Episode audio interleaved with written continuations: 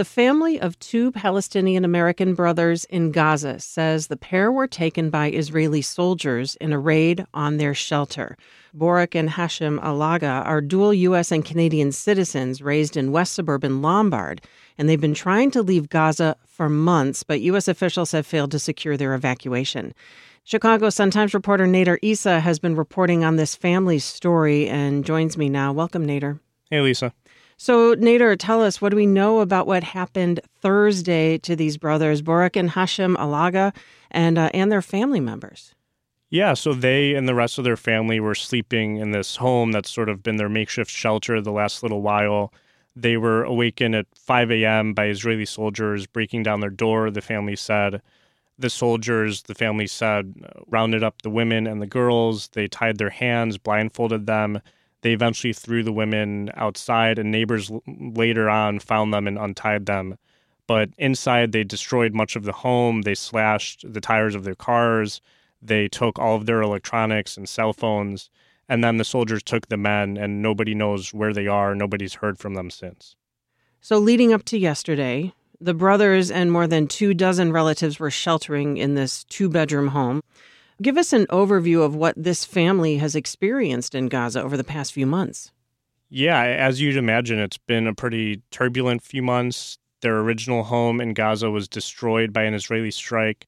They went to a different home to shelter. That one was also destroyed. And so they ended up in this third home where they were this week. They're low on food, they're drinking dirty water. A lot of them have medical issues that have sort of gone unaddressed because the medical facilities in Gaza are largely destroyed, and they're sort of just running for their lives, seeking safety where they can. So, you've previously reported, Nader, on how these brothers have been trying to evacuate, and their cousin is a law student at Northwestern University uh, in Evanston and is advocating for them. What's the latest there?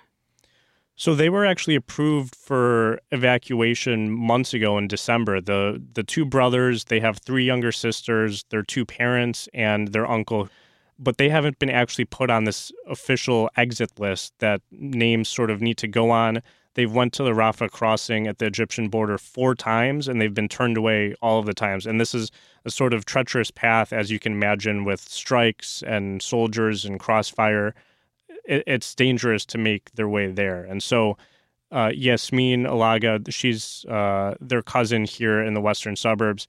She filed a lawsuit against the State Department, trying to get them to do more to get her family out. So, what are U.S. officials saying about uh, the reported raid on the house?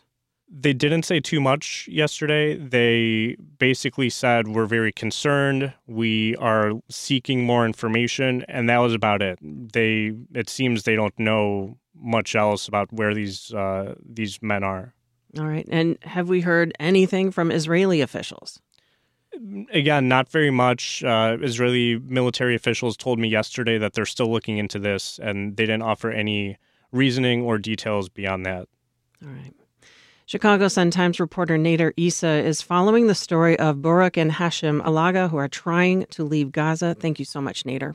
Thank you. This is WBEZ.